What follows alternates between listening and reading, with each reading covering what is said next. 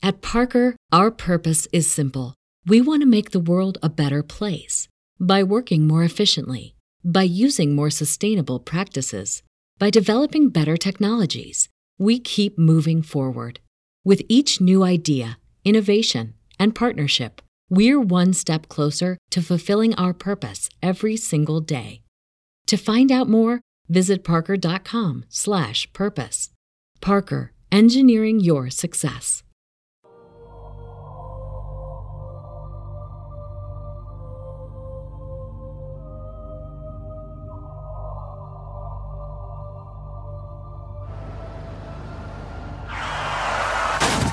I was given paranormal powers as a child. I've hacked into just about all the information I need. They have no idea. No more books! You were given a power. Others want to take this from me. He's writing about government secrets. I knew I loved you when I was eight years old. All this time, I haven't been working on my next book. I've hacked into the most secret government and corporate secrets.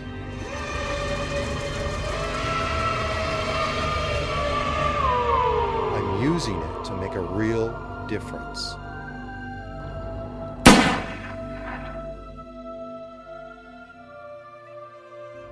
And I'm going to expose them all. Should I be afraid? Should we be afraid? I'm not ready for this! I want to be honest with all of you. I've been hacking into government and corporate systems all over the country. You're going to get yourself killed. But you should be scared, because it is the truth. Act now on your own, outside of the corporate systems and these incompetent politicians. I'm gonna get out of here, but you can't see what's about to happen.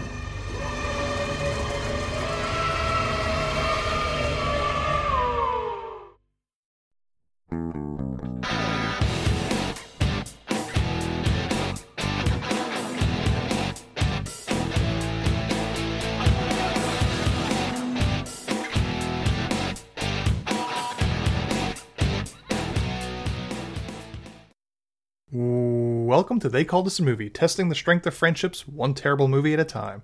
Subscribe to the podcast on iTunes and other podcast services by searching They Called Us a Movie and find us on Twitter and Instagram at TicTamPod. That's T C D A M Pod. We are also now a proud member of Geek Vibes Nation, and you could find them at gvnation.com. Welcome back to They Called Us a Movie. This is Anthony Delvecchio, and with me, as always, is Dan Aquino and Mark Myers. Say hello, gentlemen. Hello, friends. It's a magical day. That oh, it you is. said it. It's a magical day indeed because I- it's a very special day. Looking forward Uh, to this one, Ant. Well, why, Uh, we- why is it a special day, Ann?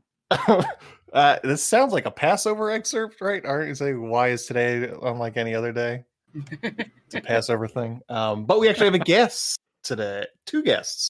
Uh, they've been on the show before. Uh, they're both from bingemedia.net. Please welcome back to the show, Alex and Pete. Guys, thanks for joining us. This is a Oh, very special Thank you for having us. Yes, thank you for having me back on the uh, Breen bandwagon. Special, like you said, a special time. Yes. Uh, why don't you tell us a little bit about what's going on over at Binge Media these days? Well, uh, we're still doing the Patreon, still doing the full binge. It's patreon.com slash binge media, five bucks a month. Got some exclusive shows. We do another two hours or so on Patreon for patrons only. That's for the binge cast. And uh, we got some of Pete's commentaries on there. Uh, what do we got coming up, Pete? I'm doing uh, Happy Gilmore with the uh, Sportscast guys this week, and Explorers with uh, Ammon, classic '80s Ethan Hawke. So that's those are the next two. Nice, Great. nice. Yeah, We're also doing uh, Better Call Saul commentaries for the final season al- also. Very cool. Very cool. All right, cool. Um, so as we start off each episode, we usually talk about what we've been watching this week. Uh, guys, if you guys uh, start with you. Have you watched anything this week? Do you want to talk about? Go ahead, Pete. Um, I think the my favorite show right now on TV it's probably The Offer. I think three episodes are out. It's Paramount Plus. Kind of dramatized comedy making of the Godfather. Teller, uh, Dan Fogler. That's that's probably a, that's that's probably my favorite show that's on right. now. Yeah, that's what I was going to mention too. I just got caught up with all three episodes, and uh, it's it's fantastic. That's It's, it, it's part of the excitement of the show, navigating the Paramount Plus UI. well, I get it through dubious means. Oh, okay. Um, it's more of that corporate government stuff. yes. Uh, I got I got my own line in there, but um, no, I haven't used uh, Paramount Plus to watch The Offer. I only watch it, or I only use it to watch old Ink Master episodes. So, uh, yeah, and it's pretty annoying. Yeah, it's. I think my wife and I spent an entire weekend trying to watch The Wolf of Wall Street on it until we realized we couldn't. So we went through Amazon Prime, signed up for a free trial of Paramount Plus through Amazon Prime app just to watch it. So that shows that it's good. It's a pretty good app. Yeah, absolutely. How was the movie though? It was great. If you went through all that for a crappy movie, I mean, yeah, that, that really really does suck. Uh, yeah, that was her first time watching it, which she enjoyed. So that's good. Um, It's nice. uh, what about you guys? What about you, Dan? Have you been watching anything? I also caught up on the offer, and I agree with our guest. Fantastic. If you are not caught up on it, I highly recommend doing so. It's I I love the old timey Hollywood feel that it, it- it's bringing and it's showing to us. Pretty cool stuff. Uh, I also caught up on Halo. So it was it was a big Paramount Plus weekend for me. And man, for a for a series that's based Yep, Oh, you're breaking up, Dan. Where'd you go, Dan? I guess he hated the Ha- Halo series. is What what he's telling us. go. Yeah, can't even get the words out. I know. I think he uh he dematerialized like uh like Breen does. Dan, if you could hear us, you're probably gonna have to call back on your phone. Yeah. so we'll go to Mark. Mark, Yes. So So, what have you watched this week? so as you know, a bit on this show is that I don't actually watch any movies outside of the movie we watch. Uh, I am a guy on a movie podcast that doesn't generally watch a lot of movies. Um, but this week, um, I decided to watch a movie on my own and um, watched The Quick and the Dead from 1995, I believe. Um, mainly because of uh, Sam Raimi. Um, for those of you who don't know, he did direct that movie. Um, I did not know until this week. Uh, first time seeing it, um, it's a fucking good movie. Um, the my favorite part is I have no idea how they did not make that game into some kind of arcade cabinet video game thing because all the characters in it are just video game villains. like literally, it's just like it's like it's like wrestling video game. Like they all have some kind of gimmick and thing about them. Performances are are really good. You know, it's Gene Hackman. Um, you know, it's it, at the height of the Western revival, um, or probably the end, pretty much. Um, but you know, he was in I think three westerns around that time. I think it's Unforgiven, Geronimo, and this. Um, Was he in Geronimo? I think so. Um, but you know, they're all around the same time. Basically, plays the same character in most of them with a little bit. But the fun part is the cast. Um, so for those of you that don't know, it basically was a Sharon Stone vehicle. Basically, her blank check after Casino. Um, and she uh, put together uh, the cast. I mean, they probably got Hackman just to have another name, but uh, she fought for Russell Crowe to be in it, his first American movie, um, and Leonardo DiCaprio, um, young Leo, pre Titanic, I think post Romeo and Juliet, um, or might be right before. Um, think it's 95. I think that's before. yeah, yeah. So, um, yeah. So those are the, the my favorite thing about with the cast and all is when you look at a movie poster for it nowadays, or you see it on streaming, it'll say you know Stone, Hackman, Crowe, DiCaprio. Um, but if you look at the original photos, you don't see Crowe, DiCaprio anywhere on the poster. um, for them, or as, or as prominent as they are. So it's a nice revisionist history on the streaming sites. Um, but yeah, they all give good performances. Crowe is probably the best, um, which is saying something with Hackman on screen, but his performance in it is pretty good. Um, there's some great character acting going on from Lance Hendrickson, um, plays like a, a Mexican shooter who is basically just a, a liar. Like he's not as good as he, you know, says he is. Is Uh, it just the lie that he's Mexican? No, well that too, but he might even be Mexican. I, I couldn't get. I just know the big thing was he shot cards um, in it, and apparently never killed anybody. Um, but the uh, and um, uh, Keith David is in it, and you know chews the scenery for the three scenes that he is in. I think it's three or four, maybe. But he, he's smoking one of those ridiculously long pipes, um, you know, with long and then curls up like a saxophone. Um, and he basically has this one scene with Hackman, which is real good. Uh, but yeah, it, it's a fun movie. It only has really one slow moment. They cut away to um, Powers Boothe is in it as well, Ant. Okay. Um, so you know they cut away to a scene with her, him and Stone. You know, basically letting you know the crux of the story, which there is a twist. I won't spoil it here, um, despite all the movie is, but it's actually pretty good. And it, it, not knowing it going in um, made the movie that much better. But they slow down the action too much. You just have this one scene to reveal this one thing, and there is a a, a two to three scene cameo, I guess, quote unquote, uh, from Gary Sinise in it, who plays the marshal um, uh, in flashbacks. So a really tremendous cast, directed by Sam Raimi, um, fresh off of I believe Army of Darkness at this point. Um, and yeah, yeah, it's definitely. Um, I'm glad it was one of those check boxes of movies that I remember hearing about as a kid growing up and never got to see. Um, getting it, so I I actually watched the movie. When you said you were watching a movie, I thought you actually went to go see Everything Everywhere All at Once. No, But No. once again, you failed me. Uh, Dan, That's are you fault. here? Are you back? I am back. Yes. All right. Tell us how much you hate Halo. Uh, I, I don't hate Halo. I just uh, I basically was talking about how it's based off this big action first shooter gaming series, and it just continues to shy away from action.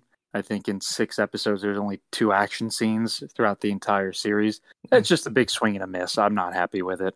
Hmm. It's not. It's not what you uh, pay for, right? No, and Master Chief always takes his helmet off. He, he, he never wears his helmet. He's the anti-Mandalorian. they they actually show you John Halo. yeah, John Halo. Yep, that's that's what he is. Oh, okay. As for me. I didn't watch much this week. Been busy, but uh, we started a rewatch of Breaking Bad, or technically my my re- my rewatch. My wife, she- first time her she's watching it because I told her she was watching Good Girls on Netflix, and then she got really upset that like she's watched like four seasons of it, and uh, like they just can't up and cancel the show on NBC. It's like has no resolve to it. So I was like, you know, this is basically like the broadcast version of Breaking Bad. So if you want something that's a little bit better, then why don't, we should watch that. So she started watching it and she likes it. So we're probably going to do a full rewatch of it. So I'm excited about that. I've gotten That's the Better Go. Call Saul sequel, right? yes, yeah. Okay, good. I was just making Uh, sure we had that. It's it's the it's based on El Camino. I don't know if you ever saw that movie. Oh, okay. Yeah, now this makes sense. Yeah, the Netflix uh, the Netflix original movie. This is the Yeah. show they Connecting based off of that. Yeah, exactly. gotcha. So that's all I watched, and we're gonna take a quick break, and you guys are gonna listen to some ads. So we can pay those bills back in a second.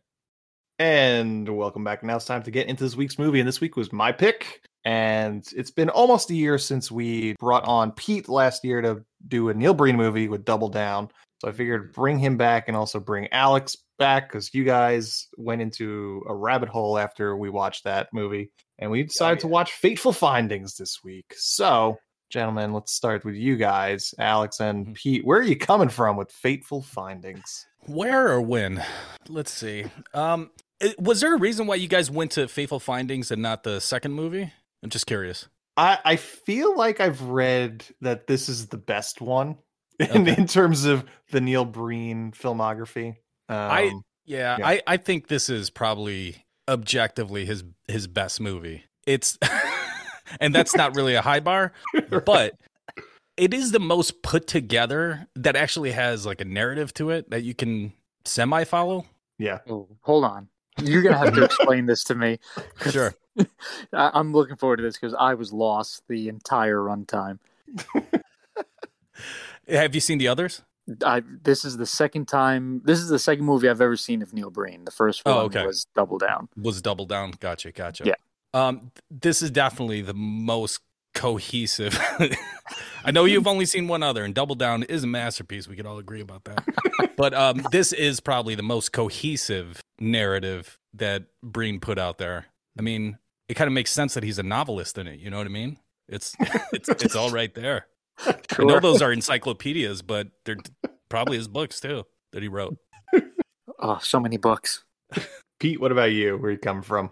Well, yeah, after you guys introduced me to Double Down, and then I saw that there was a bunch more, I'm like, I have to watch this. And then that's when I, uh, I think Alex came over probably a week later, and we just sat down and watched Double Down. And then before we knew it, we were like done with all the, all the movies. Mhm. And um, I just love them, man. I, I like, I can't get enough of these movies for some reason. I just, if they end, I'm gonna start them all over again. It's just like people watch Breaking Bad nonstop. I do fucking I don't know if I can Neil Breen, Neil Breen all the time. I just I mean, love it. The time investment is in your favor in that one, right? Oh yeah, absolutely. Hour and a half. Breaking Brain. Breaking Breen.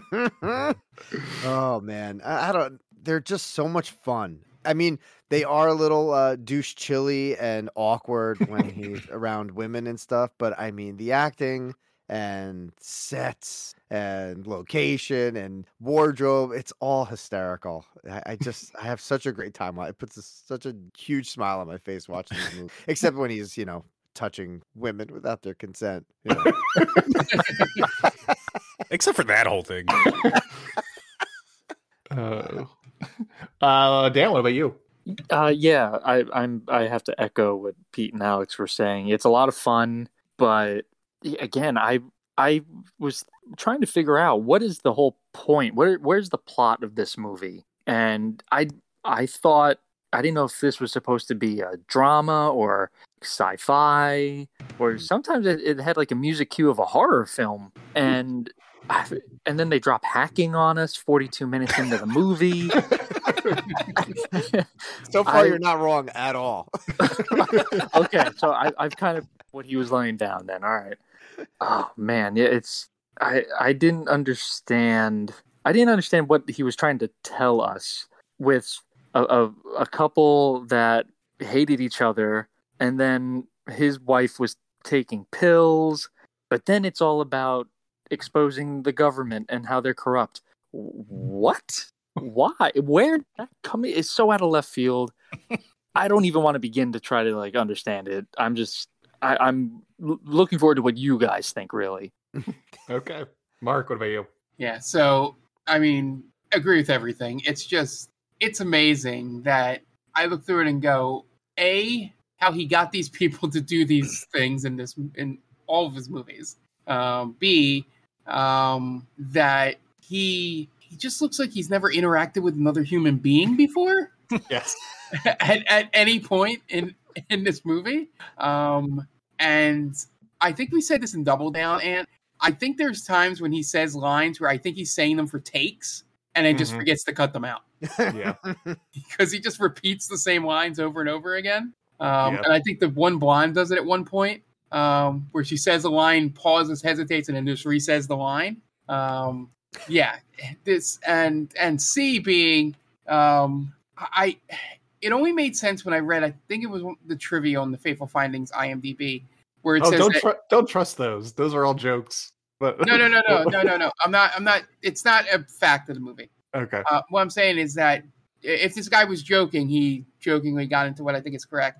Is that he always tries to make himself into some kind of like messiah-like character that saves the day at the end. Mm-hmm. Okay. Yeah. Um, and it, it once you think about that, everything in most of these movies just makes sense. You're like, oh, he's he's doing a good guy versus bad guy thing, but he doesn't exactly know how to do that. So he's just like, all these people are bad. I'm good. The end. Um, and and and the only way he can, I assume, do that is by rooting out corruption, which I guess comes from being uh, involved in the real estate of Las Vegas, Nevada, for your entire life. Um, you probably see it a lot around there. And It also um, makes a really good filmmaker too. yeah, yeah, yeah, You sell a couple of houses. I could. I think I could make a movie. yeah. And, It's a natural progression. yeah, direct correlation. and, and at, one, and at one point in this movie, I had two things occurred to me. One, I had a flashback to our friend John's wedding when he's driving down that open road towards the rocks. Mhm. Um, of just being on that road for so long, um, getting getting his wedding. Um, and two, I thought they were going to connect it to Double Down. I think I'm I'm too sucked into Marvel multiverse stuff that when he gets out there, I thought he was going to find the invisible car or whatever was going on at that point. Um, but nonetheless, he did not. Um, That would have Very been amazing. unfortunate. That would have made Yeah. that move, this movie so much better. Yeah. Well, there there is a connecting tissue to double down in this movie. Neil every every laptop Laptops? is turned Yes. off. yeah, It's probably the same props, right? It has to be. Oh, Yeah. absolutely. Yeah. and also, and also, he's the only person in the world that just types with the bottom row of the keyboard for everything he's talking about.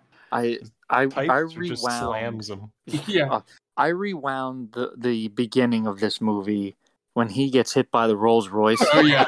Oh, it's so good. I rewound it four times. I needed to watch it four times. It was so good. That- I also like that opening part too, when all the people are gathered around and he's just filming the feet, but they're all right next to each other as if they're Yes. all just like shoulder to shoulder, just staring at Yeah. his bloody body. And Yeah. and there's the, the the they linger on the the camera work lingers far too long in most shots. But it is good. You're right. oh my bad. No, sorry. Sure. When David Lynch does it, it's not a problem. But when Neil Breen does it, yeah, that's where I have. an suddenly issue. he doesn't understand pacing.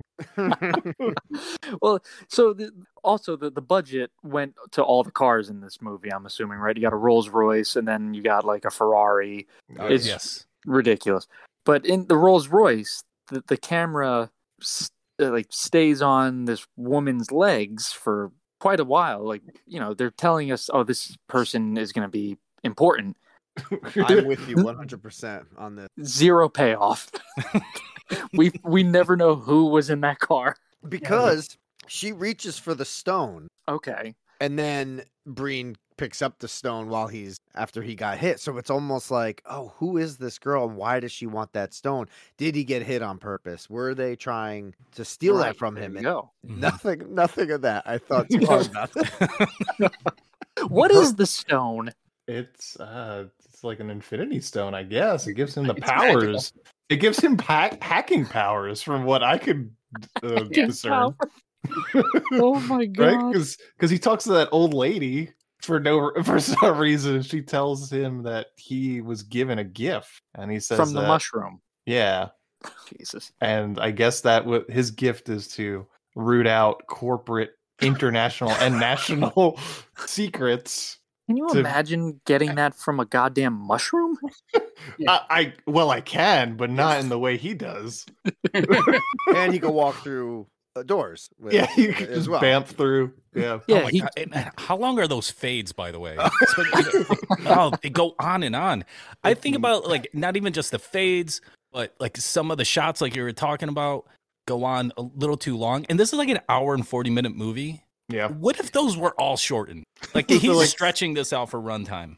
Nice eighty-minute movie. Yeah. Mhm. Right. Golden ratio. Um, what do you think broke him? Right In life? So- in life, yeah, because like because Tommy Wiseau from the room, you could kind of glean that this is a dude that was never like close with anybody, and everybody he creates himself to be like the the perfect friend, the perfect husband, and all that kind of stuff that are is betrayed by everybody. Mhm. What's what's Neil Breen's thing? What is the thing that he is uh trying to uh, fulfill in his life? Is it that just to be great at everything? What To get it? rid of corporate greed, the bankers. like I thought maybe like he lost his shirt in like the 2008 crash, right? But Double Mm, Down was mhm. 2005, so obviously he lost his mind before that. It's. I think it's. It's women. There's too many. I don't care. You can sell as many houses as you want in Vegas. That uh, you know, it, and you can pay for women, especially in that city. Yeah.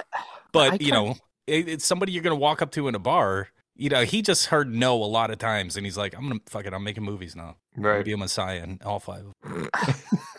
I, I, f- I feel like he's what Jared Leto aspires to be. Oh my god.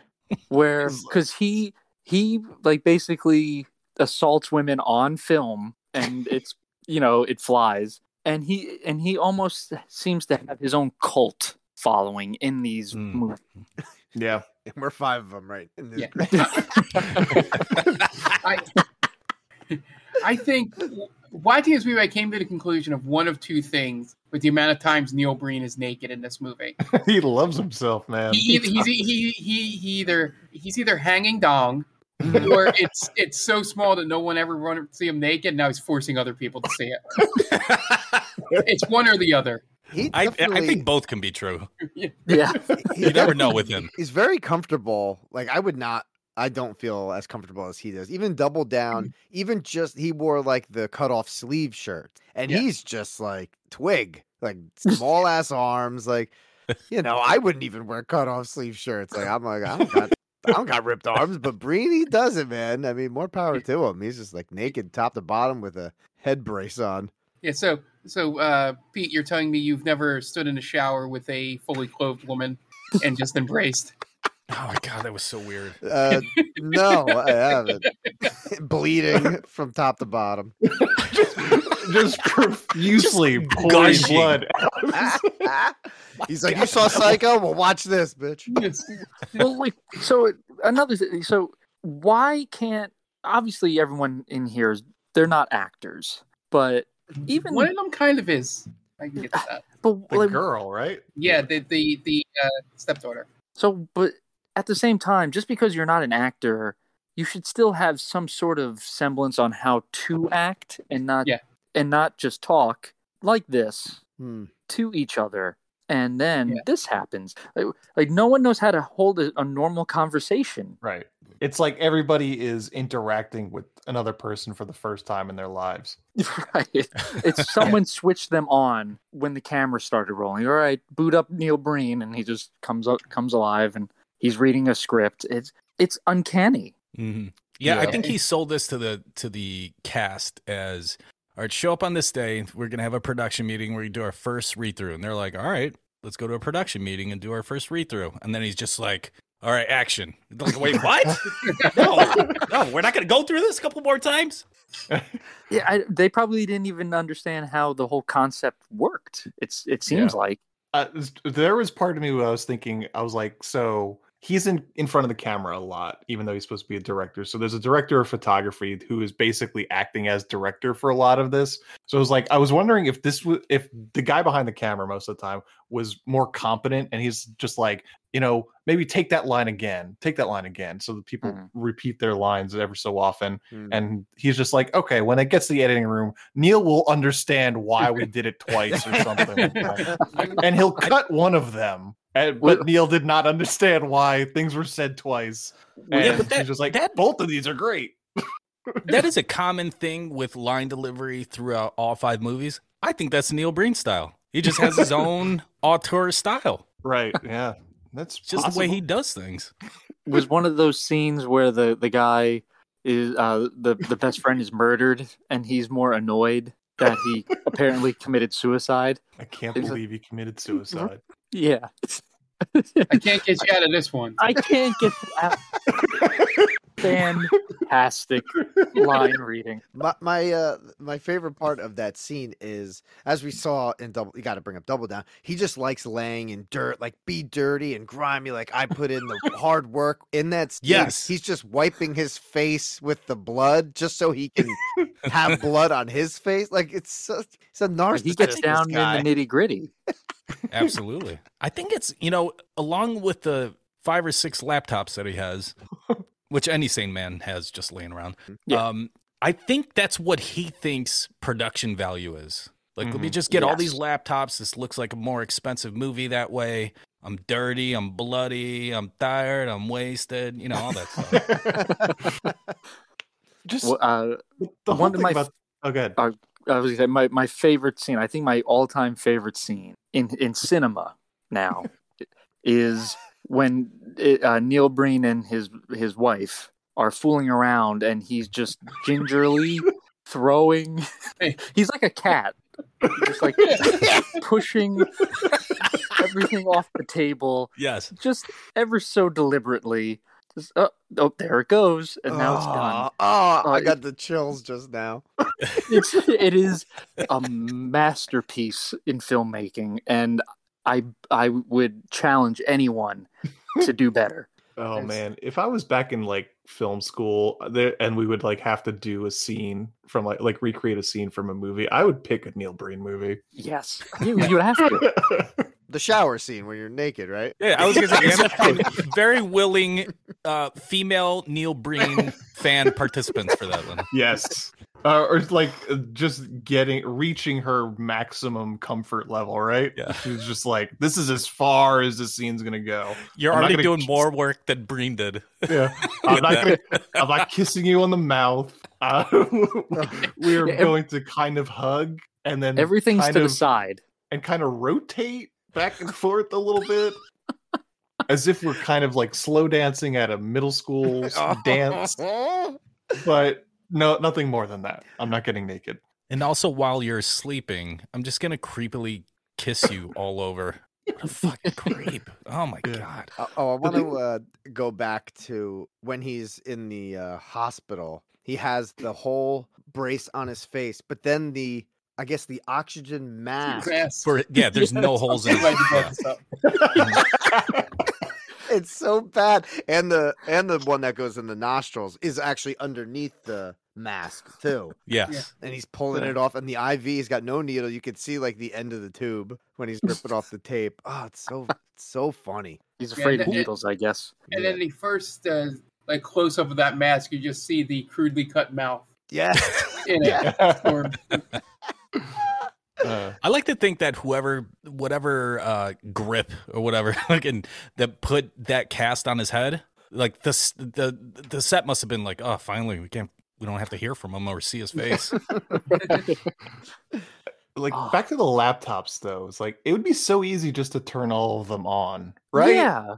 like they have they have to be so he's a real estate guy so i'm assuming these are like fake laptops that they would use to just prop a, That's right for staging and all that. sta- yeah. exactly because it'd just be so easy unless he's just like like if someone's on side like uh, neil shouldn't those be on and he's like oh we'll fix it in post but he has no idea what that means he's just saying it because he's heard people say that we'll fix it in post and then they get to it it's like well they didn't turn on They're It, probably it was in a, it was in a book. He saw that in a book. Laptops.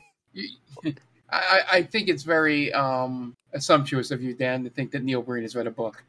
I think he wrote a book. he's wrote books oh, do you see all those books Now, now, now, did he write a book? Or well he only wrote one This whole- Yeah. Well, that's the other thing. Like he he's talking about how he's a computer engineer who's writing a book as if it's beneath him. Like computer, en- I'm Yeah, sure that's computer right, yeah. engineers I write got a books. master's degree That's right. and I'm writing books. Take my word for it. I have a master's degree. no more books. No more. he doesn't have to give you a book, guys. All right. He's not contractually obligated to give you anything. right. This Hey. is this is the exact same thing that George R. R. Martin says. Yeah. Yeah. and and also the the way that like we've just described those lines, we've probably given more passion than he did. Yeah. Yeah. Yeah, the going back to uh Ant's thing about um or whoever said about him under not understanding what post meant, fix it Yeah. in post. I also think all the things he says to the book editor is something he's heard too. He's like, "Oh, I heard the word retainer before. Yes. Like, I got, I got to say that you don't have a retainer on me, and I can do what I want." And he just shoot like spouting out all the all the terminology he's heard before. Yeah. Yeah, he's just so angry at people willing to give him money to write a Yeah. book. I would love to know his like top five favorite films, just to Well, the know where he's pulling Fateful from. Findings. The second one's Double Down. The third one is uh, I am here now. Yeah, You're not See- wrong. He is pulling from his own movies because it's the same shit over and over again.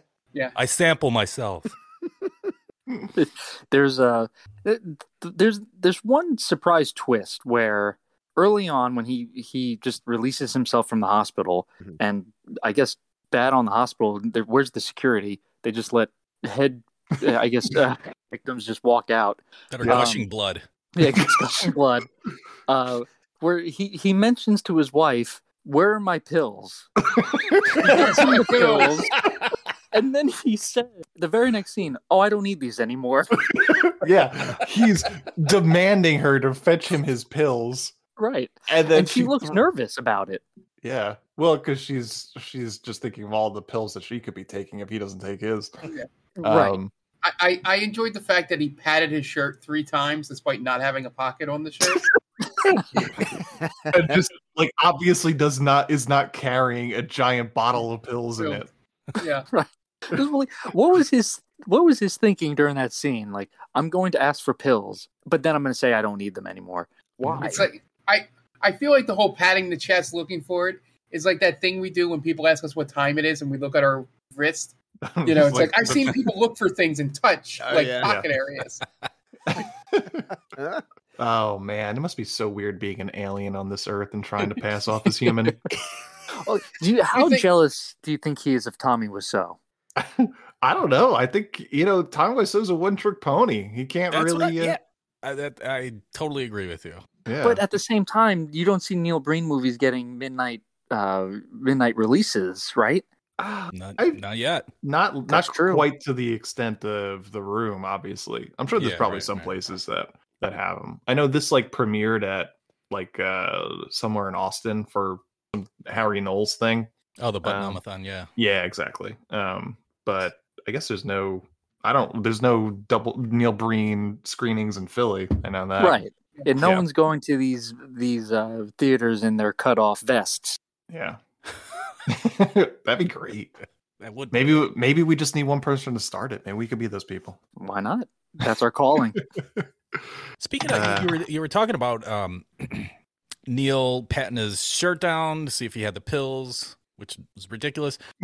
But speaking of the, I don't know if you guys notice, he has the same style shirt, like the same exact shirt, and just different colors throughout the entire movie. it's got the, the sleeves are rolled up, the sleeves rolled up. Yeah. mhm. I mean, not for nothing. The guy's got style. You got to give him that. and they're rolled up, man. They are high. Yeah, as, as high as he could possibly get those shirts Mhm. to be rolled up. You can't go And one more. You're in the pit at that point. and it's two sizes too big, so it's like a super. Like, the, Yeah. the cuff is so thick around his arm. It, we and we were, uh, I think, Ant or Mark, you were talking about how he kept saying we'll fix things in post, and like the the director of photography was behind the camera most of the time, Yeah. and like, all right, well, let, let's just do a couple uh, couple takes of that. They didn't do it for one scene, and that was the kidnapping scene where the, the- it was like an that awkward run in. Yeah. And, And- Neil looked at it and was like, "Perfect, no notes." Yep, that's how that's how Yeah. people get kidnapped. he did the Ed Wood thing. Cut, print, perfect. Yeah. exactly. And, and then he's giving us the play by play the very next scene. Oh yeah. I'm outside the house. Where you usually walk through to get to the front. Your and purse I is on see the your ground. purse on. Oh, Dan, he The can, mo- he can make these great scenes because he doesn't have to worry about notes from the corrupt corporations that That's run true. film studios. Yeah. You know, he's an independent auteur. The most chemistry he has with anybody in this movie are voicemail boxes. Which is Yeah. funny, uh, because he a lot of the times he's like, Are you there? Pick up like he's talking to like a home machine rather than Yeah. like a cell machine, which, you know, who has the home machine at this point? Uh Also, either way, he would know, right? That he was talking Yeah. to a machine, but he's he he doesn't know because, like you said, he's an alien. I was going to say because he he doesn't understand how machines operate. that master's degree is wasted. You said hello. That must mean you're there. I heard you a second ago. You know, oh, so you're saying he would fall for those like those answering machines? Like, hey, how's it going? Nah, just Mhm. kidding. I'm not here. Yeah. Wait a minute. He must have been so confused when he called the home phone and it was his voice that answered that picked up. Like, what the fuck? I'm Just outside. That's but not I'm me. inside. The corruption goes all the way to the top. Yeah. Oh my god. I, I cannot wait. I cannot wait. And I mean this whole like I'm not even like being ironic. The ending. Oh my god. Holy What a fucking shit. scene.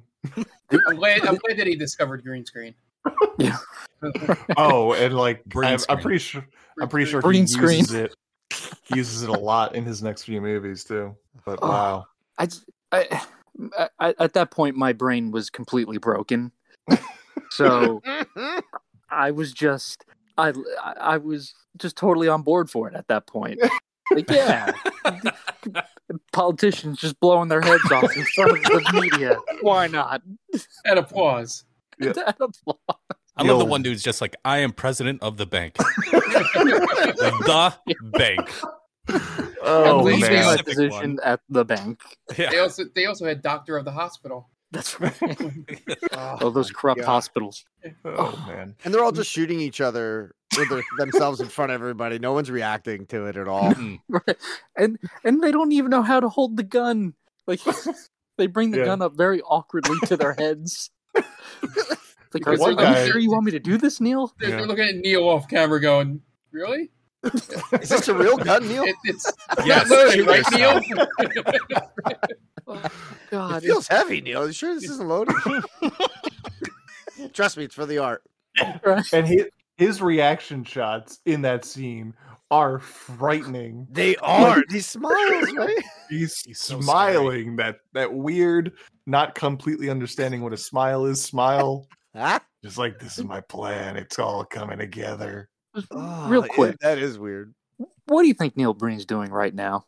I hope Working he's his- making a sequel for Twisted Pair. Right? That's the on the docket, right? That's the next one. Supposedly, Oh, oh yeah. Man, just a day in the life of Neil Breen must be fascinating. I, I would I would just love to talk like I'm assuming he has nobody in like a close circle of friends. But if there is, man, would I love to pick their brains. Like what is like what is Neil like? Because you're not gonna get a straight answer from Neil, right? But No, to people people bullshit, that yeah. like consider him a friend, like what the fuck? Right. You- Well, what do you get out of that friendship? it's like have you bottomed out of every other relationship you've ever had and you're now you're stuck with Neil Breen. It's like befriending it's like befriending the like a, the weird guy on the subway, right? Like nobody wants to be ah. but a, with a way better filmography right. Yeah. and better hair too. You're gonna Incredible love hair. that Neil Breen soy sauce hair. Can one of you guys? I- I'm hoping one of you guys can l- explain to me what the like the the like the little fart thing is that goes across the screen Oh. every now and then. Mm-hmm. It's a What g- is g- that? Ghost. Is it a ghost? I don't know. What's the what's the the the fart? What who's the guy with the dress shoes? The Oh, woman with yeah. woman in Mhm. the Rolls Royce. yeah, Who knows what any of this? Who's I the old lady? The shoe guy is the government. yeah. Oh, he so he me so that's the stand-in for the government. But the government also has the powers to materialize on the other side of doors. Oh, you're right. I forgot Well, about that. When, when Neil goes to save uh the the the, lo- the love interest, Leah. the doctor, The Leah. twenty, Doctor the the girl that's twenty years younger than him, but also the same age as him. And, uh, and how many points would this be on the chisel scale? Oh my god! I mean, uh, Neil Neil Breen Breen out cages Nick Cage, so Oh yeah, through the roof. ridiculous. Well, so when he goes to save Leah in that, uh I think it's a what is it? It's it's, It's, like a horse trailer. it's a trailer, right? Yeah. Yeah, I think it's a storage unit, right? Is he? The but he's at they're at the storage facility, but the dude falls asleep in front, like the guy that's kidnapping Oh, her. yeah. yes, yes. just, just takes a nap at two o'clock in the afternoon. Yeah, well, um, well, kidnapping is, yeah, a it's a is very high. He took it way too literally. You're right. I think he sniffed some of that chloroform. he did. He also didn't change his outfit either. He's just like, I just kidnapped this bitch. What am I gonna do? Take a nap? Sounds good. Mm, yeah.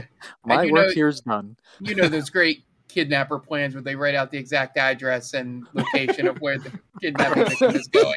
Oh yeah, and just hang out in broad daylight. Absolutely. So, so he he goes to rescue her, tells takes the gag out of her mouth, takes the blindfold off, re-gags her, re-blindfolds her, phases out of the door that was already open. No, he doesn't have the key. Yeah, oh, I thought he opened it. No, he, has to materialize through the door. That makes much more sense now. Yeah, well, yeah, why yeah. didn't he just open the door? No, because he it's locked and he tries to get the guy to give him a key, and the guy says he doesn't, so he breaks a Bud Light bottle I over his no head. key. Then why didn't he? Why didn't he get the key from that guy then? Uh, The guy said he didn't have it. I guess he took it out him as his word. Well, how did he get her in the trailer then? he lost the keys when he locked it. You know that old swallowing the key thing. Uh, damn. That, that, so he earned that rest for sure. yeah, yeah. He, he had his tummy tummy ache. uh, so, Fateful Findings from 2013 is directed by Neil Breen, director of Double Down, I Am Here, dot, dot, dot, now. Pass Through, Twisted Pair, starring Neil Breen, Klara Landrat, Jennifer Autry, Victoria Viveros, David Silva, John Henry Hoffman, and Danielle Andrade. IMDb score of 40, 4.3 and Rotten Tomato score of 46% audience. And I didn't have any budget or box office numbers, but through the roof, I assume. I mean, it's Mhm, all right there on the screen. Um, and I have a joke that I wrote here men will literally uncover the most secret government and corporate secrets instead of going to therapy. he does go to doesn't he go to therapy? uh, he so that this is the one thing I feel like I feel like the psychotherapy scenes are autobiographical because the whole movie the psychotherapist is trying to get him to take pills. And I feel like this is Neil telling his his real life therapist he doesn't need pills. also, I felt bad for that lady because he goes back to her a couple of times. She's wearing the same thing, and he has different stuff on. He has like different clothes on, as Yeah. if to you know, just like I, th- this isn't just one session. Everybody, I'm going back multiple times. And I just like the picture that she's just stuck in that tiny room for days on end, waiting for Neil. just sitting, just waiting, just waiting, twiddling I, I her thumbs. wonder. I wonder if he told like you know, bring your own wardrobe to set whenever you're on, and oh, that's 100%. just all she had. Like this is my my finest dress. This is all I have. yeah. Can they sit any closer too? By the way, in folding chairs. right. It's like a Literally in her lap. Yeah, his knees are in her thighs. but that's like literally that's every scene though. It's like everybody is way too close. Like the, the there's the end of the barbecue where everybody's Oh just in frame. God. Oh my god! it's like they're getting ready to take a group photo, but they're all just talking. Do you remember the the scene right before they're all standing outside the the barbecue? They're all right next to each other.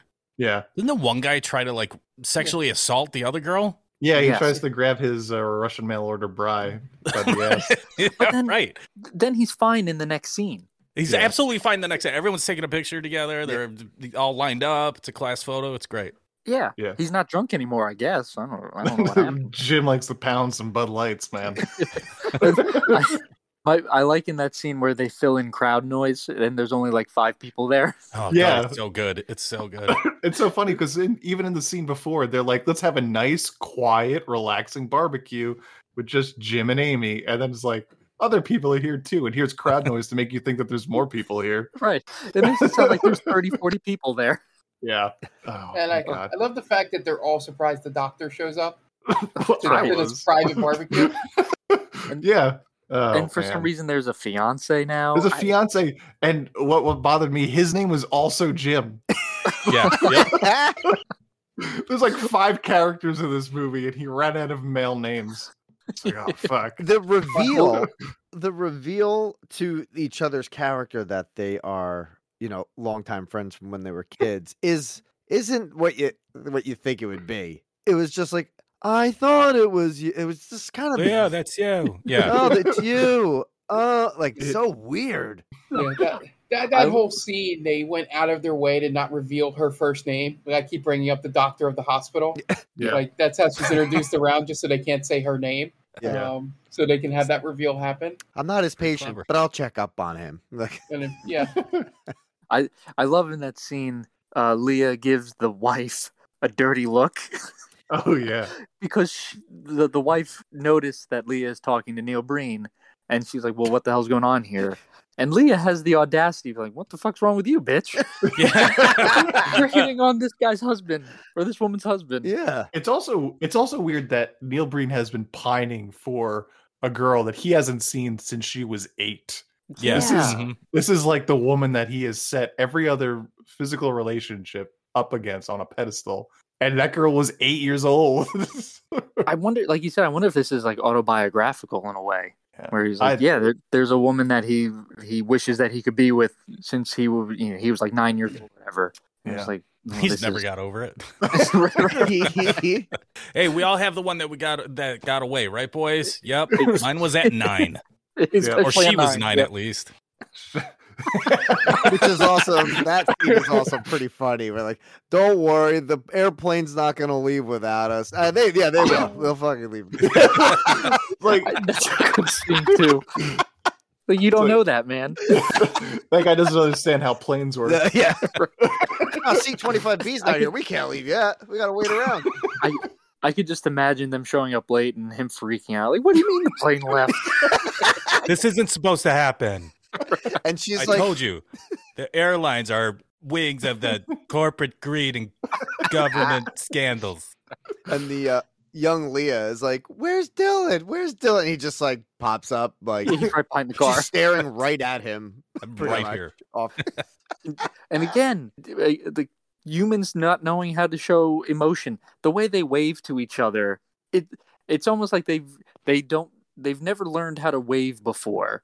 So the way that like these big long strokes of waving in the air instead of just giving you know like all right, see you later. It's like Yeah. I had, to pa- I had to pause that and rewind it for my wife multiple times. yeah, yeah, and uh, either It's that is so the s- awkward. That is the either that is the slowest driving car of all time, or Oh Dylan my is God. Human. he just let off the ga- he just let off the brake and just let it roll down the street. and they're late for the plane. We established that. and he's driving so slow. uh, yeah, them waving. It's kind of like like in terms of no idea of what they're doing behind it. It's kind of like when you see those videos of like where those eight like the Chinese people have trained like put beaten dogs to like stand up and walk normally like on Yeah. two legs. It's kind of like that. They're like they don't really understand what they're doing, but that's what but they've been told to do it. right. It- Or he's just like his his directing, his one directing advice was like, just wave like you're underwater. Mm-hmm. Yeah, do you think slow that- and deliberate.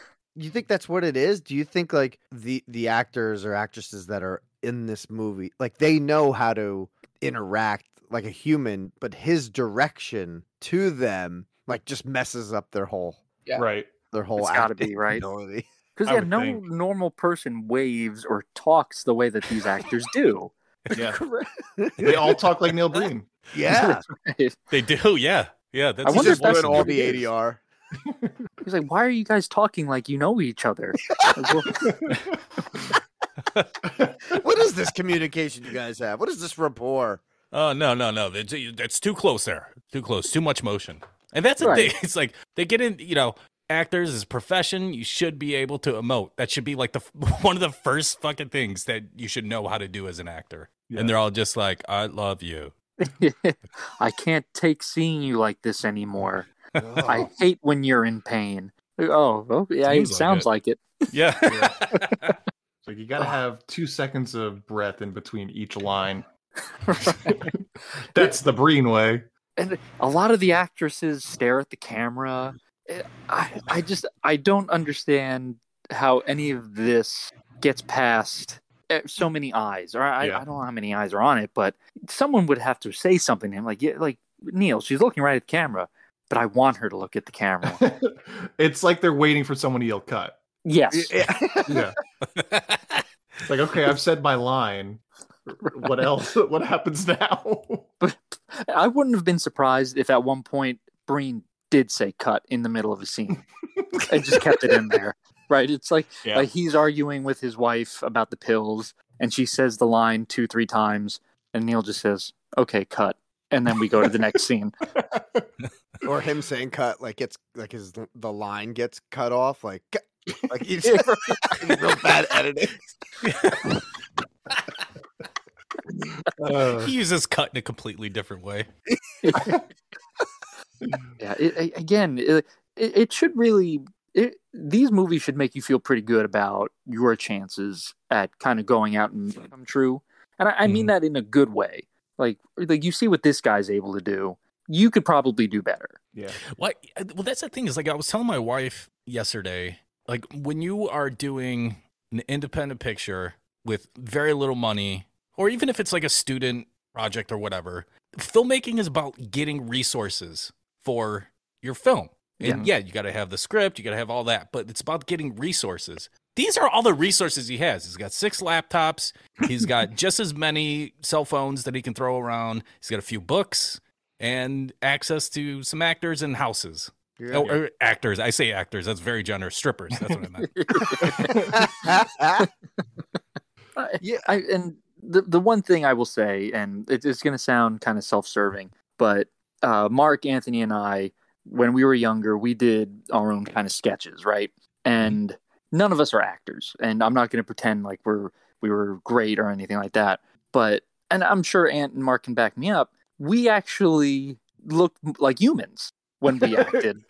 yep, we we did reach that that uh, that bar. That's Yeah. a good milestone to hit. That's that's Look I'm like a human. Like, it's it's the lowest thing that you can do when you're shooting something. It's just act natural, act like you like the camera's not there, kind of thing. No Mm-hmm. one in this movie does that. No one. No, it, it it's like they're fully aware there's a camera staring right at them, and they have to read these lines a certain way. Yeah, it's like Breen was like, "Okay, you ready? We're all set up. Okay, good. Action!" And then all the actors just like, "There's a fucking camera there. Oh, there's a camera there. There's a camera there. Oh god, what are we gonna do?" Deer in headlights. Yeah, it's it's it's great though.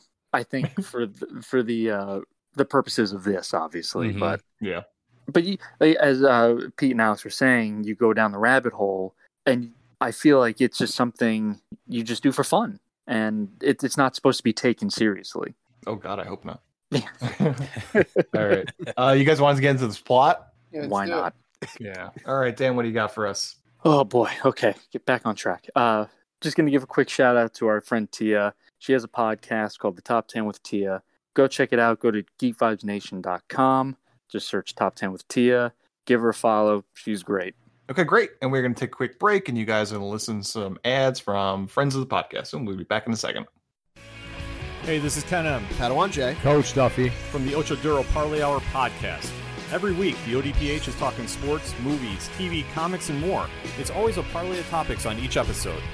You can find the ODPH on Apple Podcasts, Google Podcasts, iHeartRadio, Spotify, Stitcher, Podbean, and wherever you find great podcasts, such as the one you're listening to right now.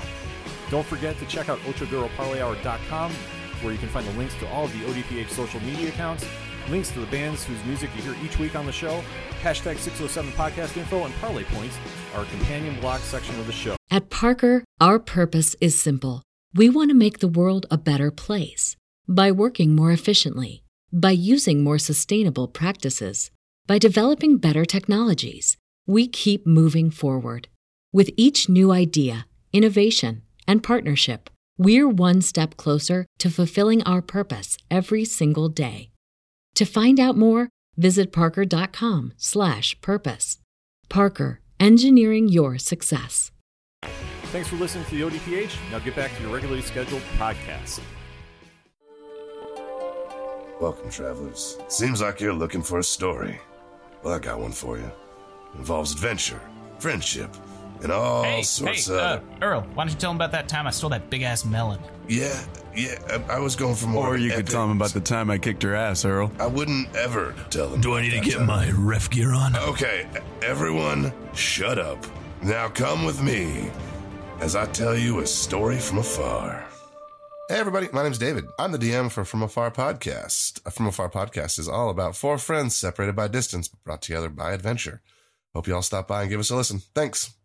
And welcome back. Now it's time to get into plot four Fateful Findings. We open and we see some sort of large book on a pedestal in some random ass storage facility. Then we cut to two kids, a boy and a girl, walking in the forest until they come across a mushroom, which then turns into a jewelry box that carries a single black stone in it. It's a magical day, which Leah says twice and then writes it down in her notebook, just so we're all very clear about this magical day.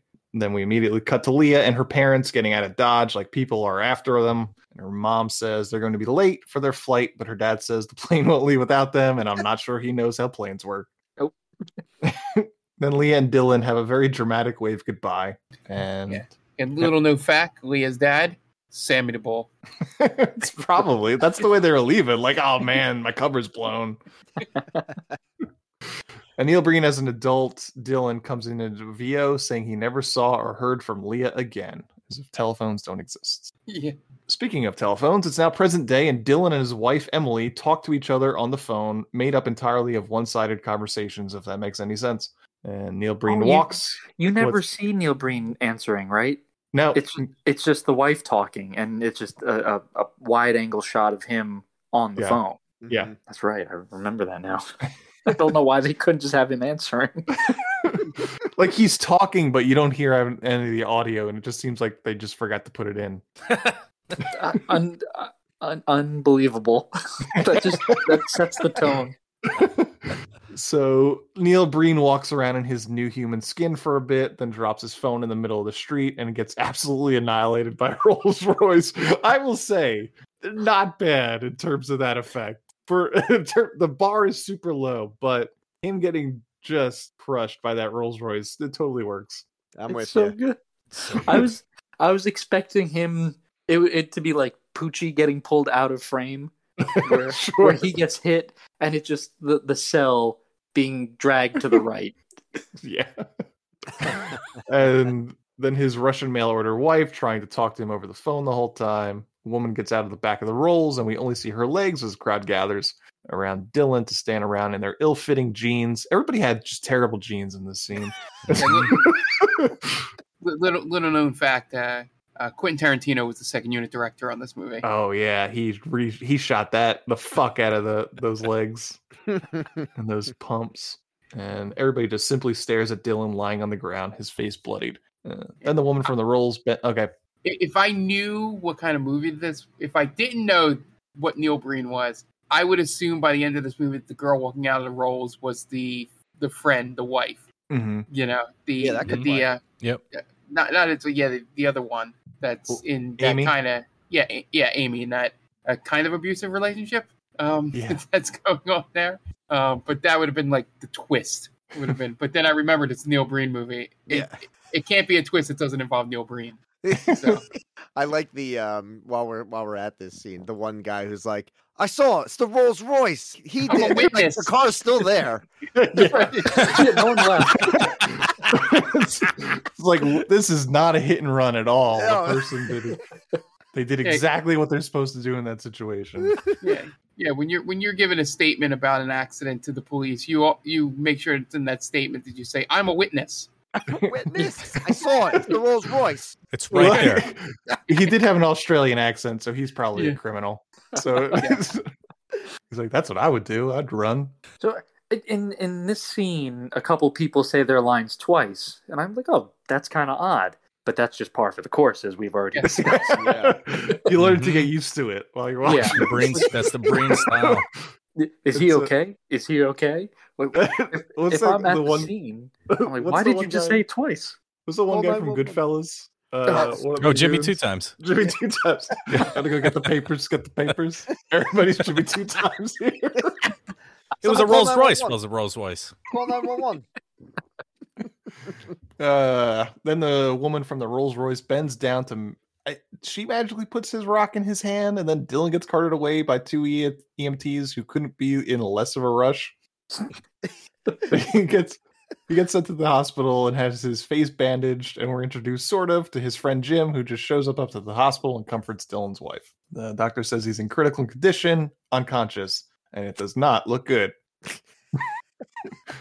Then another doctor comes in, an attractive blonde woman, most assuredly not the same age as Neil Breen, comes in and checks on Dylan too. And for some reason, she wants to keep tabs on him, even though he's not her patient. Yeah, and they they uh, I gotta give it to him a little bit. Does the reveal shot of the bracelet? Yeah, Uh, It's you pretty know, good. yeah, it seem it seems like he knows what he's doing at that moment. yeah. That that was the actual director of photography's shot. yeah. Not Neil Breen. Now, is is that the fateful finding? That's a good question. I think it's the mushroom. What is is the fateful finding the mushroom, or is it just the corporate secrets, Yeah, Oh, national and international? dude, Well, it's findings, so there's multiple. Yeah, that's a good point. There, That's we- a good point. go. He's not Maybe limiting himself to one find. And that's Everything actually is- the, the best thing about this movie. Multiple interpretations Yeah. of the title. he knows what he's doing. Yeah, he does. He's everyone leaves everyone leaves Dylan to give to give him his rest, and he starts to stir awake thanks to the rock, I suppose, and undoes it his oxygen mask, his IV, and just walks out of the hospital, giving us a pretty good look at Neil Breen's ass as he walks in a hospital gown. And then we see the feet of some man walk into frame in a pair of dress shoes and then disappears. And that doesn't really play a major part in this movie, but it happens. Now, I, I I haven't seen the other movies yet, so this is more of a, a, a Pete and Alex question. Yeah. Uh, does the Breen ass show up in every single movie? That's a really great question. You know what? From here on out, I only I don't think. Hmm. We'll double down for sure. Sure. Yeah. Yes. We have ball I'm here- We're both in Yeah. that. Beat, beat, beat. Now, I I don't think so in that one because he's more Messiah alien ish. I honestly don't remember. I mean, I'm just Yeah. gonna say yeah. Yes, it's, it's And then yes. in Twi- Twisted Pair, I think we see as Twisted Pair in that. yeah. That's all about testicular torsion, right? That's the PSA. I don't I don't care what happens in this movie, but everyone has to see my ass. That's the only thing I need. Yeah, no one, no one at all. then Neil Breen's ass. yeah. It's it's so weird that him and uh, apparently Tommy Wiseau had just an obsession with their own asses. Yeah. I mean, I guess I guess because they're so far up their own asses because they're yeah. narcissists. No, it- it- because I believe Alex said it at the beginning of the show that he's just been told no so many times throughout his life. Now he's forcing it on us. Yeah. I can do whatever I want. Right. It's you- my movie. You're gonna see my ass. Do, do you think this is the way he gets the women into the uncomfortable scenes? Is going, well, I'm the one that's going to be naked. Right. Oh, know? absolutely. Oh, don't worry, my penis will be out. I mean, you got nothing to do yeah. I was, gonna say, I was gonna say there is zero percent chance that he uses a cocksock in the in the No, scenes no, where it he's is naked. full out, full I on am the green. cocksock.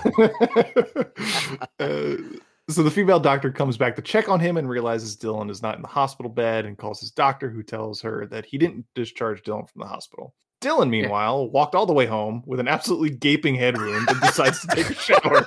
Oh, it's Vegas, baby. And then his Russian mail order wife joins him in the shower against the actress's will, and they sort of shuffle in some sort of circle in the shower, his head still pouring blood down his entire body. Later, his wife calls the female doctor and tells her that he's doing great and he's back to work on his next book as they speak. And then we see Dylan fall out of his desk chair, toppling over several laptops because the pain in his head is so great, which I'm sure doesn't mean he should be back in the hospital for observation. Dylan later has a call with his publishers, yelling at them about their deadlines. He demands that they don't even call him anymore. Dylan talks about how he's got a master's degree in computers, but he wound up being a novelist, and he spends his time autographing his books. Is that what he was doing in that scene? Yeah. Oh, But there why? wasn't. There is another scene where he's in the office. He's looking at the computer, typing three keystrokes, and then looking in the book, and then writing something in the book. Yeah. So I don't know if it those are dedications that he's supposed to be writing in the book, or no- what's going on. He on. doesn't know what he's doing. That's basically. Yeah, no, it's supposed to be research for his book, but it's his book. You know, he doesn't. Yeah. like, I don't know what he's yeah, doing. and and those books on his desk that are totally full of words. yeah, right. These books are full of words that I wrote. Then we then we cut to Jim and his wife Amy having an argument. Jim is drunk on water, complaining about how they don't have sex anymore, but it's because his wife is very busy with all the problems her office at the bank is having. Her back hurts. Or Her what? back hurts. Now, does she work for the corrupt bank at the end? I mean, all banks are corrupt, are they not? That's a good point. so she's part of the Well, there's problem. Only yeah, absolutely. But there's only one bank, as we know by the end. I don't, you know, That's a don't want to point. get too far ahead. Yeah. Doesn't Emily also work at the bank? The Russian mail order bride? Oh, I don't know. Oh Did yeah, they ever she say what says- she does? She, she says the bank failed Yeah. at one point. The bank failed. Bank failed. uh, they're having this argument with an earshot of Amy's. Now, I don't understand the relationship between this girl, uh, Allie, and these two because Amy calls her her stepdaughter, and Jim does not seem to take any um, re- ownership of Allie. So I'm not sure if they're that's his daughter. right, but he acts like it's not his. Right. Um, It's so weird. uh, they get really she gets really upset and goes cries in her room after Jim storms off storms off. And then back at Dylan and El- Emily's, Dylan is hard at work typing away on a computer that isn't on and calls out to Emily asking where his pills are. so he, pat- he pats his pockets as, if they'd be there, but Emily just grabs them for him from the medicine cabinet and helps herself to a, too, a little too while she's at it. So Hefty makes a whole big deal about his pills. She tosses them to him from off screen, maybe because they couldn't get the actress on set that day. And then he immediately decides he's done with the pills and then gets his ass up out of the chair to flush them down the toilet. Then his Russian Well- mail order wife fishes them out of the toilet. No, and then No flush, no flush. then they're gonna go right in her he throws them in there. well, leaves yeah. them What, at do the you think they're just going to disappear? Yeah, it's just like nat- nature will take care of this, as it Yeah. always does. And then she just scoops him out with her dirty hands. Oh. and honestly, she looks more comfortable fishing in the toilet than she did taking a shower with a naked Neil Neil Breen, Yes. which I totally get. Uh, Dylan then passes out at his desk with the rock in his hand, and he dreams that he is Neil in Neil Breen's garage with garbage bags covering the walls, and of course he's naked. that scene is so good. When he wakes up, he wakes up and spills the coffee. Oh my god! I I think that's the next time he passes out. Okay, it's- uh, So a good. real quick question. And I know I said this had the most cohesive narrative, but my one uh, gripe with it is where are we during the garbage scene or the garbage bag room scene? I think we're inside the rock. I thought it was the cube. Yeah, Oh, okay. but what I- is the cube? Come on, Alex. Jeez. Yeah, this is, this is just. It's like, uh, why? Why would he p- tape garbage bags up on the wall? That's the only reason why I could think of. Because we're supposed to think we're in this black rock. I, I'm assuming there's supposed to be something more substantial going on with that with those scenes in the the, the quote unquote stone or wherever the hell he is. I, I'm Look. right with you. I, I thought it was like, is this another level of consciousness? Is this Yeah. a spiritual realm? Like, where the hell are we? But we're literally just in a little black cube. Right. I, I, I think I think Neil Breen uh, rented Mulholland Drive one day, and he's like, "Sure, let's do this." Yeah, I can do this. I can definitely do. This. He's like, "So wait, you don't have to make sense when you make a movie." oh, he took that to eleven. Uh, and of course, he's naked. Uh, his wife wakes him up and asks him what he was dreaming of, and he says he feels like something is inside of him. She asks him if he's ta- uh, he's been taking his medicine, and he says yes, despite the fact that he just made an enormous show of flushing them down the toilet 20 seconds ago. and now Dylan is off to his psychiatrist's office, and it's obvious for a number of reasons that Neil Breen has never been to a therapist's office because he assumes that it's just very similar to a boardroom as he sits on one end, the psychotherapist on the other end, and 10 desk chairs empty in between them. So this probably this this probably this uh, answers a lot of questions we have for Neil Breen because he doesn't know what it's like the inside of a therapist's office looks like, which he obviously needs to. Yes. Um, so it's also possible that these two actors are never in the same room together. Dylan says he's feeling less stable, and the doctor says he's prescribed the medication to help him write his book. And then Dylan just pieces out, nothing resolved. and Dylan then calls his publishers saying he needs more time to write his book because he's still recovering from the accident. Then he has another brain episode and spills coffee all over his dead laptop and then onto himself as he passes out face down on his desk. And he really needs to be in a hospital at this point. There's there's a line of dialogue when he's talking to the publisher, and he's he's like, "Oh, deadlines, dead. Your deadlines. I have deadlines. What deadlines do you have?" He's got to finish his book. Yeah. well, th- yeah, those are his, th- those are the same Those the deadlines that they share. I I wonder I wonder if we're supposed to read that he dies in the car accident the whole and he's this is this is all a dream. That would be way better, right? Yeah, it, it, it's uh, Jacob's ladder scenario. It's a Jacob's ladder Yeah, scenario. there you go. Yeah. Uh, meanwhile, Jim is working on his Ferrari in his garage with the door closed and the engine running, apparently, which is sort of foreshadowing for what Jim will quote unquote do later. And then his wife comes in to nag him about working on his car rather than spending time with her, which, I mean, at this point, yeah, I get it. She turned him down. Yeah. And then she's like, You don't want to spend time with me? Real naggy. Yeah. Women, right? Yep. Uh, then later, Emily calls Amy to invite her, her, Jim, and their daughter over for dinner. And then, just like that, this group of aliens inhabiting the skin of their hosts sit around a table with no food on the table or in their plates, acting like someone is going to come in and serve them. I'm doing Emily a report shares- on elephants. Tell me about your report. He doesn't want to hear about your report. I'm leaving. Like it's what is going on here?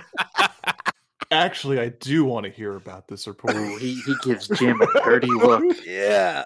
He's like, "You like mind your own goddamn business, Jim." I'm gonna get in this girl's pants. I'm gonna hear about this elephant report. I don't give a shit. I don't care what I have to do. I know a thing or two about elephants. They have trunks. Let me show you something. oh. They have the Uh-uh. long trunks and I also think that's probably one of the things that Breen heard at either in a Mulholland Drive director's commentary or at some some filmmaking uh, conference is that conflict is good. Mhm. Yes. in in scenes or stories or movies or whatever because that that dinner scene with no food on the table or anything like Pete said it's like uh, do you want to hear about the elephants no and then all of a sudden there's a fight it's like what what no you have to lead up there's a, at least three or four more things going on before you lead up to the conflict and he just didn't seem to get that And there's no resolution to that conflict. no no Everything's fine the next scene. Yeah. A- a- another insight into the mind of Breen. Just create conflict without any idea of what a resolution should be. Right. Right. Well, this is how life works, right? People get angry and then everything's fine afterwards. There's no Yeah, you yell at them and then you just walk away, right? Good. Cut, print, perfect. That's life. So Emily shares some wine with Amy while Jim and Dylan just pounce Bud Lights like real American human beings would do, according to those commercials Neil Breen has seen at least once before. and everyone just marvels over how great Dylan seems to be doing, you know, other than the constant fainting spells he seems to be having. And then Jim gets drunk enough to knock over his Bud Light, and then no one cleans it up. He's so blasé about it. I think he's just like, "Ah, I spilt that. Let's get some wine in, in me instead. then uh, then Allie tries to talk to Dylan about a school project, and Jim just basically tells her to shut up and gets upset and excuses herself from the table. The real did daughter, go? though. They're the real dad. You know. Yeah, yeah. He he treats her like that's his stepdaughter. Yeah. Yes. Bizarre. Dylan then says he's not feeling very well, and then the scene just ends. Oh, real, real quick, real quick. I thought that was going to a dark place where the daughter leaves, and then Neil Breen says, "Oh, I don't feel well," Yeah. and then he's gonna go follow the daughter. Yeah. mhm. I've seen that porn too. it's, you're, you're just missing the, the cutaway to the daughter like hiding behind like the, the wall, kind of like, "Yeah, come come over here." Yeah, And, yeah. Oh, all of a sudden, I have a bad headache. See, a great director just, you know, like he gives you the idea. He doesn't necessarily have to show it. He'll give you the idea of what happens. Right that's true. Yeah, sometimes you have to. You you just have to show, don't tell. You It's know? like it's like jazz. It's all about the notes you don't play. exactly, and he's a master musician. he does do the music for this music. I'm back. sure he does. And then we cut to Dylan getting very angry about how much work he has to do, throwing papers and pens all over his office. But instead of writing his book, Dylan drops a bomb on the audience out of nowhere, telling us that he's going to continue to hack into the government systems to see what he could find. Forty-two Yeah. minutes into the movie, that's the plot. All of a sudden, Yeah. Uh, and we're basically watching George R. R. Martin do everything besides finish The Winds of Winter. Um, because he knows there's corruption going on. And then we cut to a possible post-coital Amy and Jim sleeping in bed like they're about to get massages. Jim tries to talk to his wife, but she rolls over to ignore him as they're both trying to get some sleep. What seems to be about 7:30 p.m., judging by the light coming in through the window. Mm-hmm. there there's a, a scene where the, the Russian mail order bride asks Neil Breen to come to bed. Like, oh, it's so late. That's- It- there's sunlight coming through the Yeah, window. absolutely. yeah there there are some scenes where it's like he they've lit it to make it look like golden hour which Yeah. is commendable they're like oh you know you guys tried you put in an effort but the whole problem is those scenes are supposed to take place at night don't take advantage of that. Absolutely. there's a yeah, there's some intention there. Yeah, Uh, but they don't the wrong deliver. place. Yeah. All that effort for nothing. exactly uh then a drugged up emily talks on the phone to maybe dylan's psychiatrist to tell whoever is on the other end that dylan stopped taking his medication and then asks for the plug to hook her up with some pills And dylan has another meeting his with his psychotherapist who is still trying to push pills on, at dylan and then dylan and his wife argue over her pill addiction and you, there's some lines in the scene that just made me laugh. Uh, your pill your your pill taking for pain relief has gotten out of control was one of them. I just couldn't stop laughing. Oh. And he tries to get her to go to rehab and she says no. And then out of nowhere dylan starts tapping away on his laptop telling her he really has to get some work done. And then she says she hates her job but he just goes on and on about how he's hacking is going to change the world and Dylan's wife is literally pleading for help, and he can't look past his important work. And he yells at her, "It's a crutch," which which also just made me laugh. uh, I don't know why this woman's pill addiction makes me laugh so much, but it does. Because it's not real. It's, it's so not real. And then we cut to his office, and his wife says she's done talking, and he pulls her close to him, and he says, "Oh, really?" And just starts to throw shit around on the ground, including his laptops that aren't on, and It's the papers in the air, with no regards for the potential paper cuts they might cause. no. I mean, the laptops in this film take a beating. They take a real, real beating. In this. One of them Yeah. breaks. Looks like. Uh, yeah, I think I read somewhere that he accidentally cracked one of the screens. Oh, he Uh, must have been in, like in the worst mood after that. yeah, probably. Well, the next movie, the fourth, the, the fourth movie, the fourth movie, there's one less laptop than there was in this movie. Oh man, and, and I think we talked about how he's just like pushing the laptops off the desk like he's a cat. yeah. yeah.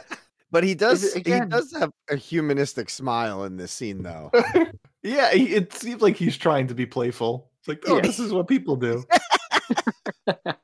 I'm experiencing this thing you call joy. This is Neil. This is playful Neil. I almost feel like he's actually flirting with the actress Yes. in real Yeah, time in mhm. this scene. Like, look how much fun we're having. We're gonna bang after this scene. Like, Mhm. Mhm. you're, you're gross, dude. Like, Oh, Just- big time. oh, so uncomfortable. He's like, look, I'm throwing papers. Are you in love with me yet? I'm really. and and the furthest he goes with a woman is he only shows the shoulders. He he He- just takes There's a lot of side boob in this movie. well, the, Well, the, especially uh, from him too. he I know the the was it Amy is her name yeah, the Jim's wife. Jim's wife. She shows the most side boob, and he did that on purpose hmm for sure. He knew what he was working with there, and everyone else like the the Russian mail order bride and Leah. They just show their shoulders. Like he only playfully takes off the shoulder straps. Yeah, I feel like the scene with Leah in the park. I feel like they were meant to frame it so it looked like she took off her shirt and she wasn't didn't have her shirt just off the shoulders. That makes Yes. sense. Uh, but they just were incompetent. Now, Um, the scene where they're throwing the papers that turns into the shirt ripping, right? Is that that's It- yes, they start ripping each other's clothes off, literally. And Yeah. then my favorite part is so they're so Neil's on the left side of the screen and Oh, yeah. Emily's on the right side of the screen, and then they have that shot of the feet which Yes. they flip. He's got the small painted toes feet. the way it's framed, they, he's got that. And also, when it cuts back to him, his shirt ripped just exposes his nipple. That's right. It's so strange. What a weird choice. I think like maybe he sees himself as like a an action hero, and you know, like so like Arnold Schwarzenegger or Stallone. Sometimes their shirt would rip, and only like not like the full chest is out. Oh, but, like, right. you, yeah, yeah. You only see a little bit, so maybe that's Mhm. what he thinks hundred he is. hundred Like, percent. oh, you're, it's it's too hot to show both nips. the world can't handle it. They're already dealing with corporate greed and government scandals. They they can't they can't handle this. And on No. her on her shirt, uh, you could see like the pre scissor cuts on Yeah. Mhm. Yes. Oh yeah. on one of Mhm. them where like where he was could have ripped, but uh, they didn't get Yeah. to that. Yeah. Yes, like late career Hulk Hogan.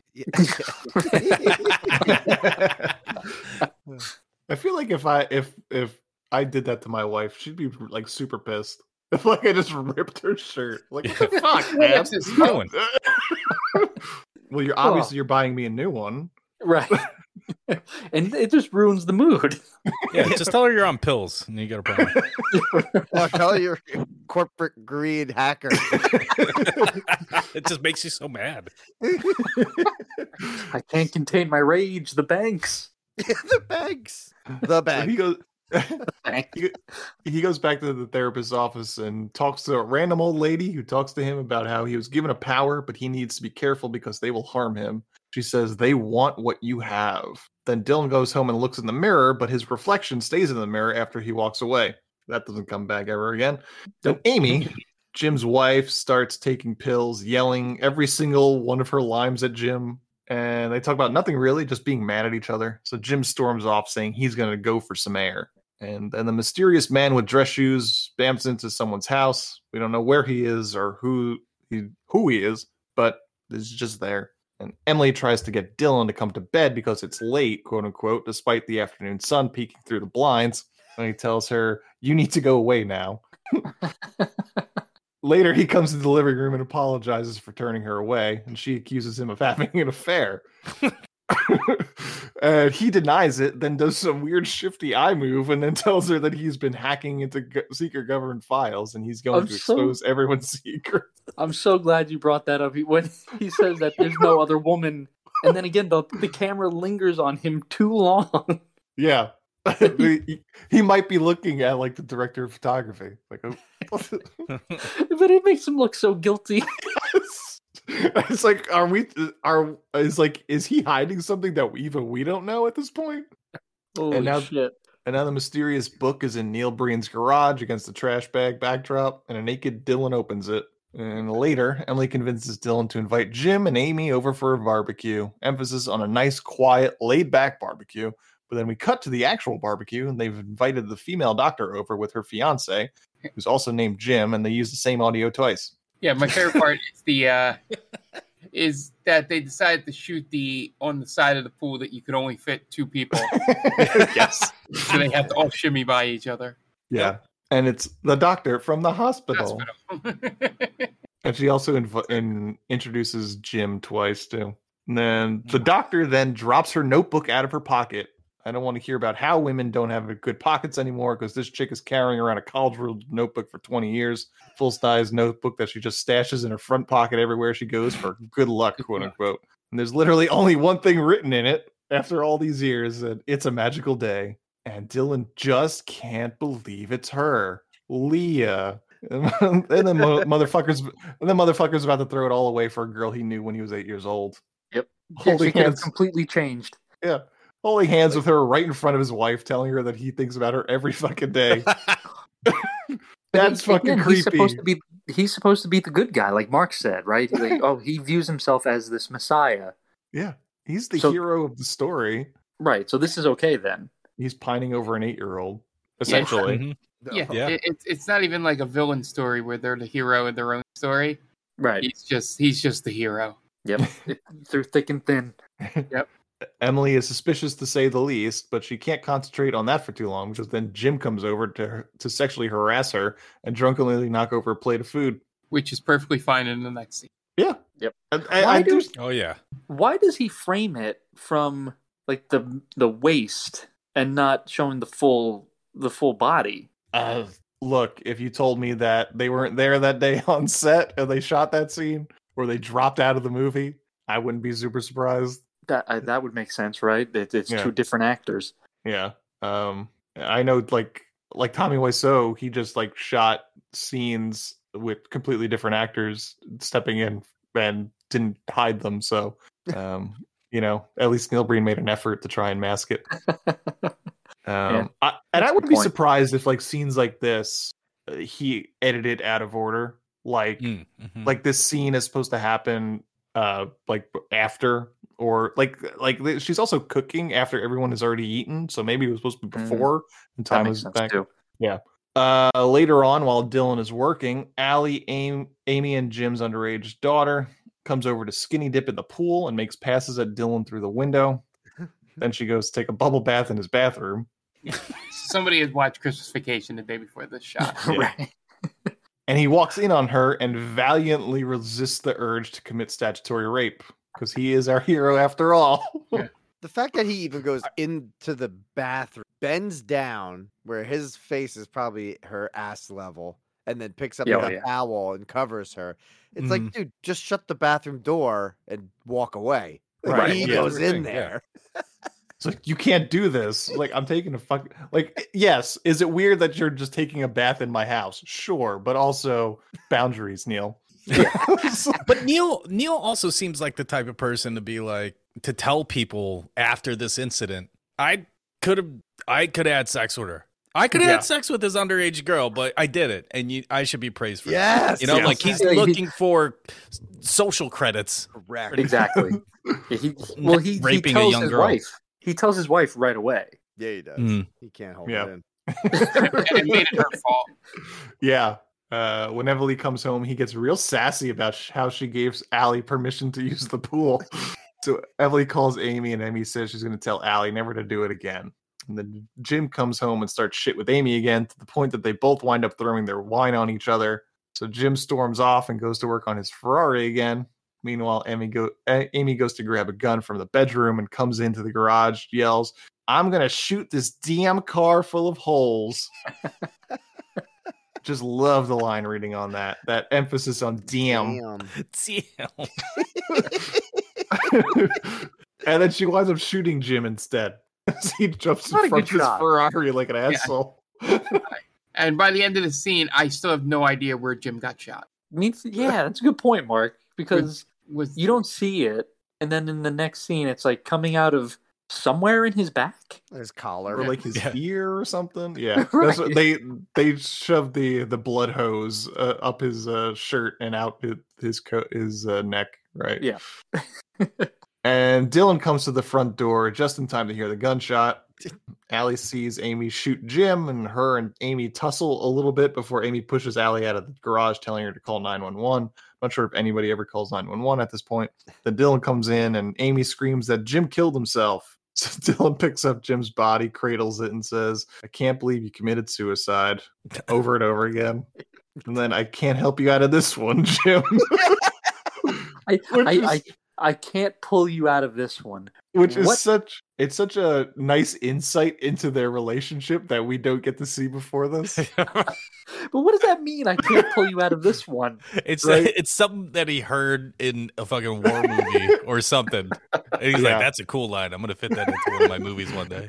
right it like it, it makes it sound like uh, he's bailed jim out of prison a Yes. couple times Oh yeah, mhm. Another dui jim i can't believe it Yeah, I, w- when did this movie come out? uh 2013 2013. So th- this reminded me of uh, from Lord of the Rings when F- when Sam is trying to help Frodo out, who he just got stung by the spider, and he's like, "Don't go where I can't follow." And and. Frieden was like, "That's that's it. There we go. Yes. Bingo." Yeah, it's kind of like when I, the room when he's like, um, when the so when someone says, "I'm your number, you're my number one customer" in the uh, the flower shop. I've always we wa- I watch Jingle All the Way, and like that's like the line that Arnold Schwarzenegger keeps saying over and over again to all his like he's on the phone like in the beginning. He's like, Yep. You're my number one customer. You're my number one customer. I feel like Tommy Wiseau saw Jingle All the Way. He's like, yeah, that's it. That's how you make it just in Hollywood. Stealing that. Uh, uh, so Dylan is just so distraught he can't help but repeat, "I can't believe Jim committed suicide," even when he's back home in his office.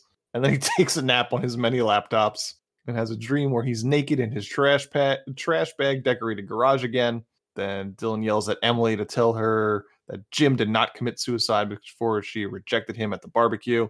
Um, Yeah. So go go back to suicide real quick. I'm shocked that Neil Breen did not say the line, "How could you do this to me?"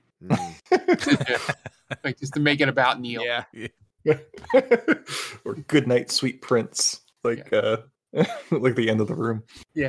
Uh Emily tells Dylan that he's better off without her, and he says he's here to support her. Goes back to slapping the keys on his fake laptops when he gets a call from his publishers again, and he just gets so mad about people that are trying to give him money to write a book, saying that he's not going to sign any contract and he's not going to give him that give them a second book. No more books, he shouts. Then he just throws them too. Then he has visions of him and Leah in the garbage bag room, naked. I guess that's Leah. I, never see her face. supposed to be. I But think it's the- supposed to be her, but I don't think that's her as the actress. Yeah, I agree with that. Is it because of the? Are we all all just agreeing that she didn't seem like she'd have that side boob? Absolutely. Uh, no. Absolutely. Yep.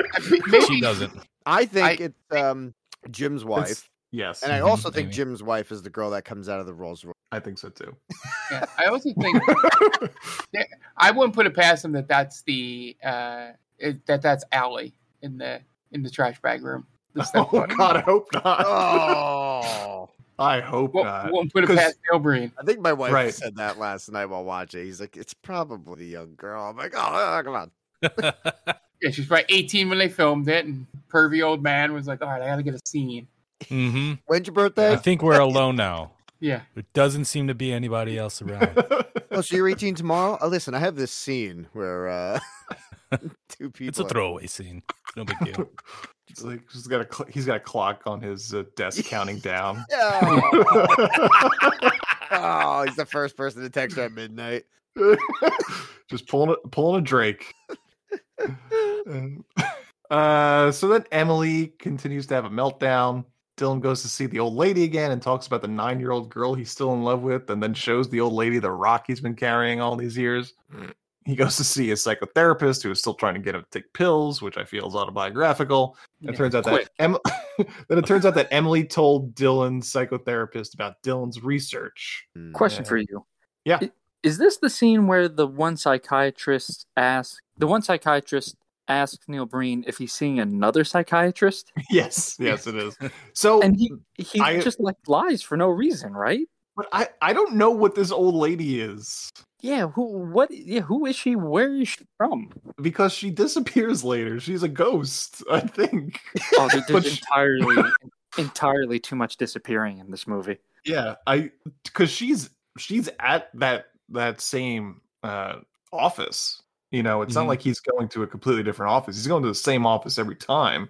And sometimes it's the old lady, and sometimes it's the the sort of German guy who who in back to back scenes i- at this moment is there's a scene where he's wearing one suit and then like they do a cut to the sign again. Yes. And then in the very And next he's shot, got that light blue completely suit. different suit. Yes. hmm Amazing. Um, yeah. And they then Dylan and Leah meet at the park, and Leah tells Dylan that she broke up with her fiance, and they confess their love for each other. They go back to where they found the rock, and the mushroom is still there. And it turns back into the box again, where they put more gems in it. And once again, it's a magical day. Meanwhile, meanwhile, Emily is gobbling up some pills and chasing it with quote unquote wine, and then passes out while Dylan makes out with Leah in the park. So while Emily is in her death rattles, Dylan and Leah fuck right there in the park. Dylan They're doing comes their own home- rattling. and Dylan comes home to find a dead Emily on the bed, and he says, "It was you. I know it was you. Not sure what that means." He's talking to the pills. it's like you sometimes you gotta let the the audience in on where you're going with this there neil just sometimes take us with you on this journey And this is Uh, where he is. He looks like the bad guy because he's cheating on his wife. Yep. Where it feels like he would have put himself as being cheated on. right Uh, yeah i feel like Mm-hmm. i feel like in his mind it's justified because this is destiny right like Yeah, this is his long lost lo- lo- long lost love yeah hmm Uh, I also I, I I'm gonna theorize that this might be the mirror uh Breen. Ooh. Oh Like, my like- god! Like shadow pretty Like I don't know if you guys are watching Moon Knight, but uh this could be Moon Knight Breen. You know, oh my, you're blowing my mind right now. is Mis- is it's Mr. Breen. he's Mr. Yeah. Breen. Yeah, exactly. is that is that uh dress shoes guy I I actually think it is Dress Shoes guy. right Oh my I, god! I think that's Shadow Breen. I think it's Moon Knight Breen. I, So I would Neil- see his Moon Knight? So I guess this begs the question: Is Neil Breen maybe a genius or a Breenius? Um, it's I, it's either fo- it's one of four things. He's a robot eh, that has become sentient. He is an alien. Um, Mhm. He's a genius, or a he's money laundering. right? It's got it's possible it's that only those be- four options. It could be a possible it could be a- combination of few. yes, I was going to say it's possible that you could take a little bit of each. Right. Yeah. He could be an alien AI. Yes. That's what I'm thinking. I'm thinking it's more of like AI um David from Artificial Intelligence, the Sure. Spielberg movie. I think it's more like that. that is responsible for money launder, laundering money. hmm And that's why he always repeats the same themes like corporate greed and the government, blah, blah. You know, like that's all his programming allows him to think about. Sure. um, back in his office, Dylan looks at the rock, which then disappears. Why? Who knows? And he has more visions of he and Leah in the garbage bag room. And he calls someone to tell them about his work that he's doing. And he talks to the old lady again for God knows why. Then forces Leah to watch him eat dry as fuck spinach salads in his office, which he then which he then lets just fall over his desk. Yeah, it's a weird spot. He puts it on his file, his filing papers. Like they're just papers. He puts the plate on. Yeah, and then it and I think that I think again that lends merit to he's some kind of alien or robot. Like he cannot handle dressing. Yes. It, it would like gum up the works or something. That's his kryptonite. Salad dressing. His kryptonite's balsamic vinaigrette. He then lets Leah in on his plan to expose all the corruption and secrets. Mm. She tells him he's going to get himself killed by doing all this. He says she's the only one who knows, but yes, she's right. Other people know. Hmm. And then Dylan has a freak out about how he's not ready to expose the world's secrets and throws his books all over the place, breaking a few of his many laptops. And then Leah goes back to her place and winds up getting attacked by a hooded street tough who knocks at her out with chloroform but drops the exact instructions on where he's supposed to take Leah. And then later, Dylan has a very natural conversation with her voicemail box at the exact location she was just kidnapped from, and he sees her purse and the note of where she was being taken. I would love So- to. He, I would love to have that in other movies. just, the, just the narration of big moments and scenes. Yeah. The, the choreography of her and the kidnapping are, is hysterical. So it's like good. she's Yes. still trying to get by him because he's not holding her at all. No. Yeah. She's bumping into him, and all she has to do is like turn around and go the other way. Yeah. But she's just like they just keep bumping into each other. Like yeah, they're like, excuse me, stop trying to kidnap me, please. It, it, it's Yeah. a it's a failed spot in like a WWE wrestling match. yeah. Right. Where It's you're it's supposed to grab me and you completely botched it. So Yeah. now I have to do the work for you. it's it's like you know how the, like sometimes they'll be like uh some directors in order to get natural reactions they'll tell one one actor one thing and then the other actor another thing Yep. Mhm. it's like it's like they told her that this was a kidnapping and forgot to tell him Yeah. take me already. Will you take me? well, I also wonder if there is there another layer above this kidnapper. Is he writing down these uh, instructions from somebody? All right, so kidnap Leah. She is here at this address, or like where's this coming from? I, I just love this guy sitting down and writing down all these instructions to kidnap this person, and then just fucking leaving it at the scene of the crime. Is he's just coming- it- he's just very is he's just very from- organized Is it coming from the guy with the shoes, the dress shoes? Oh, I don't know. Could be, be, be Moon Knight Breen. Who knows? Right, Moon Knight Breen is trying to kidnap her so he can go save her and be the hero. right i would i wouldn't put it past neil breen if that's if that's how he did it No, I, that's that's what it's got to be. Mhm. Oh, that's like a that's like a perfect murder. That's like Michael Douglas, Gwyneth Paltrow shit. Remember that movie? Uh, he winds up at a storage facility and finds the kidnapper asleep outside of a trailer where he's keeping Leah. And Dylan knocks him out with an empty bottle. Then they bamf into the trailer to save Leah, and then he tells her he's going to get her out, but she has to keep the blindfold and gag on so they can bamf through the door. Allie shows up at Dylan's house for some reason because we didn't want to lose this thread. And he screams in her face that she needs to leave. And she tells him that the cops are at her parents' house talking to Amy and that Amy actually killed Jim and made it look like an accident. So Dylan yells in her face again, telling her to tell the police and leave. So at, at night, uh, the dress shoes guy comes into the house and he may be a ghost that just decides to dick around with the furniture for no reason. And then Dylan jumps awake, sneaks out of bed, and then leaves. Then calls the landline and leaves a message for Leah. He tells her that he has to go out of town for the day and that he'll be back soon and that everything is okay. He drives through the desert and then walks further into the desert. He stumbles across a mystical book in the desert and tries to ask it questions, but it just disappears on him. I was really hoping he bumped into a car. So this is where everything starts to disappear, right? Yeah. Um, then he tries to go see a psychotherapist who isn't there, and then he sees the old lady who also disappears. And the dress shoe guy comes back at night, who then starts bleeding everywhere and disappears. In the morning, Leah wakes up with some sort of tassels on her chest, and he says that a friend left them for them that night. Oh, Psycho I think, behavior, I, I man. think I'm all in on Moon Knight Breen. Suddenly, Dil- and then suddenly Dylan is having a press conference in front of the Hall of Records, talk about how much he's hacked and all the cor- corruption he's uncovered. with him there are a group of CEOs, senators, all high, high profile people who have been exposed by Dylan's hacking. And they're happy to be there. Oh yeah, They're pretty yeah. excited. Absolutely. How did they all get here? How did everybody? I'm gonna. Was Breen like, or sorry, Dylan? Was Dylan like? I, I'm calling a press conference. I'm gonna call all these people out. Uh, president of the bank, I'd love for you to attend. Your presence is required. If to fucking kill yourself, if you like. um, I just love to know how this all came about. Just, just and pie at the bottom of Can I that image. can I tell you guys? I I think my wife thought a woman squealed at that part where the first person kills themselves. I I cackled laughing. So you were the you were the woman squealing. I was the woman. Uh, yeah, I was like Ned Flanders with the purple drapes. Like, because it's just so out of left field. I was not expecting it.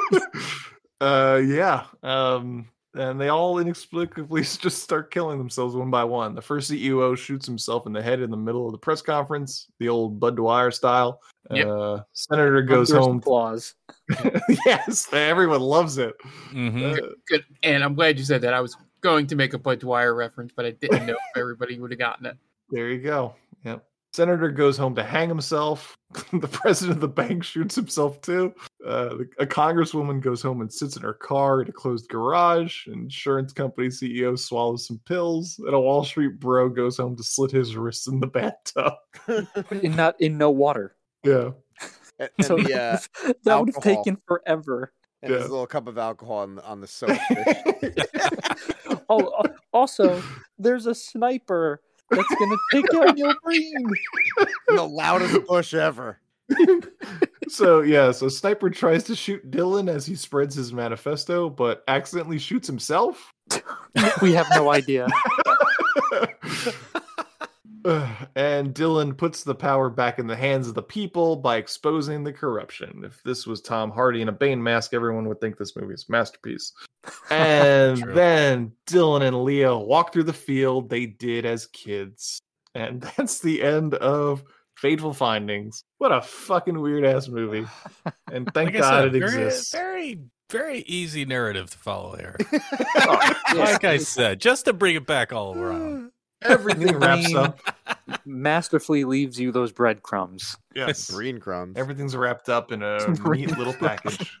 I I would absolutely love if they did this movie on like a drunk history show. They should. Like just Oh, it, there and trying to a making of explain this. this to someone Oh, who's yeah. never seen it. I, I, Oh man. I thought about this while I was watching like watching this movie. Like if a real established director and amazing actors and actresses just like redid this shot for shot, line for line, like would it be good? Right, like with like the like the pauses that Hmm. are unnatural taken out, so it like talk. It's like real people talking. Yeah, like I'm just so curious of the script and story. Like could it be done by someone that knows how to make mm. film and Right. I don't think you can capture the magic the same eh, way. Oh, the magic will be completely gone. But would it be would it feel cohesive and would we buy it as a, a Right. movie? Yeah, like I- would I- people pr- would people praise this if it was directed by David Lynch It, it would Yeah, be worth right? watching, that's for sure. Yeah, Right. I would love to see something. or like Joe Yeah, I- I Rodowski or something? Right. I, I I would love it. I would absolutely love for any of his movies to just be remade in earnest. Yeah, I feel like Aronofsky could do he he can do like the trippy stuff, and then he could do like dramas. And I mean, this has both of them. Fateful Findings has both of them. I think he'd be the perfect one for this. Yeah, it's it's the It- pa- pathos that comes through in this movie. Right. Mm-hmm. Neil Breen is able to weave this magic web of comedy, and drama, and, and love stories. It's just the guy's an auteur. Yeah, yeah, absolutely. Oh yeah, what a what a delightful movie. I wish uh, there's is there no director's commentary on this for this? Is there a DVD with director's commentary? Because my God, I would. I would love to know what's going through his Yeah. head. I'd love to recall this uh, delightful findings. I mean, I had a great time. Delightful time watching this Oh, again. is Yeah. is there a commentary on it, or is this somebody else's don't know. Commentary? I'm not. Oh I'm not God, watching is there? through trailers. I'm not watching ads on on YouTube, so we'll never know. I just I wish the the only thing is, and I know you you gentlemen kind of you- you've pointed this out. I would love for him to just tie some things together where you have this giant, like, comical yellow book that shows up a couple times. No clue what that's about.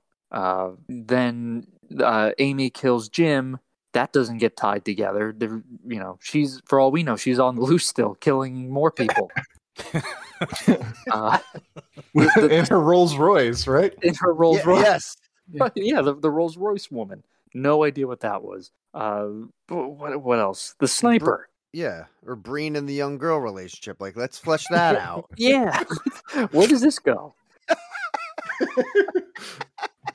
It, See, it's just, in- it's a lot three- of open ended storylines.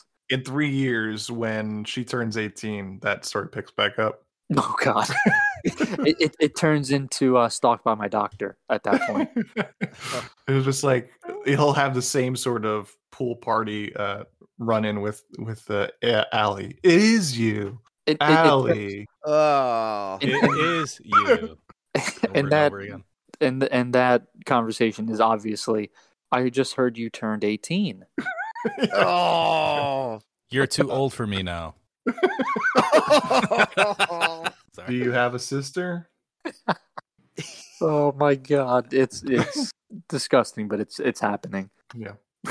Watching these movies bring me so much joy, and I gotta thank you, you know, you guys for the double down show you had me on because I, I would have not known about this guy or his film. So, thank Oh, you yeah, so much. absolutely. I mean, it's so much joy to watch these movies and obviously Yeah. hang out with you guys and talk about them. Oh my god, I love Yeah. them so much.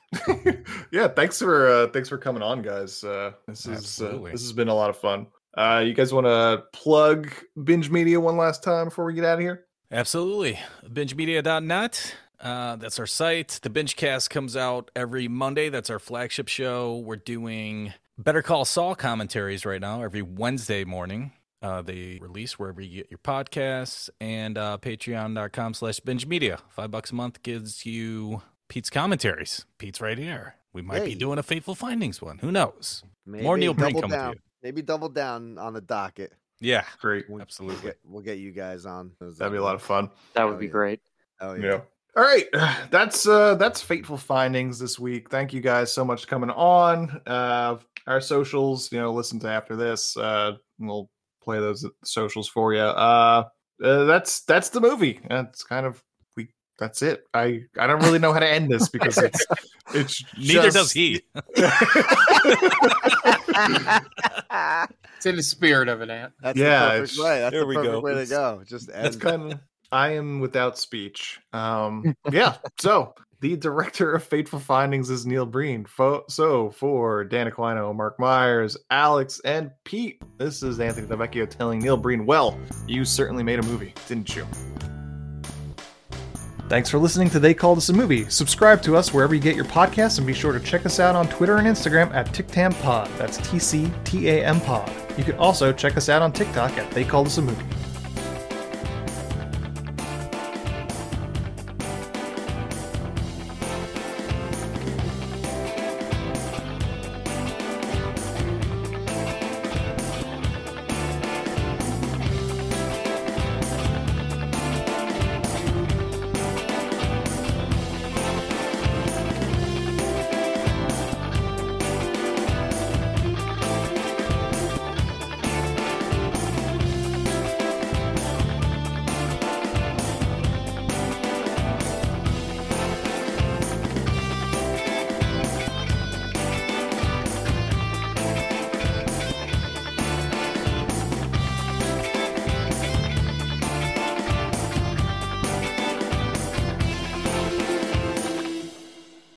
Parker, our purpose is simple.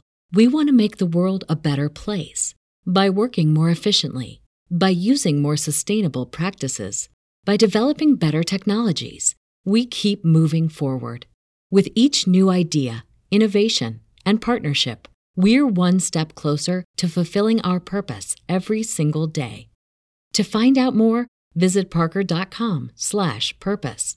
Parker, engineering your success.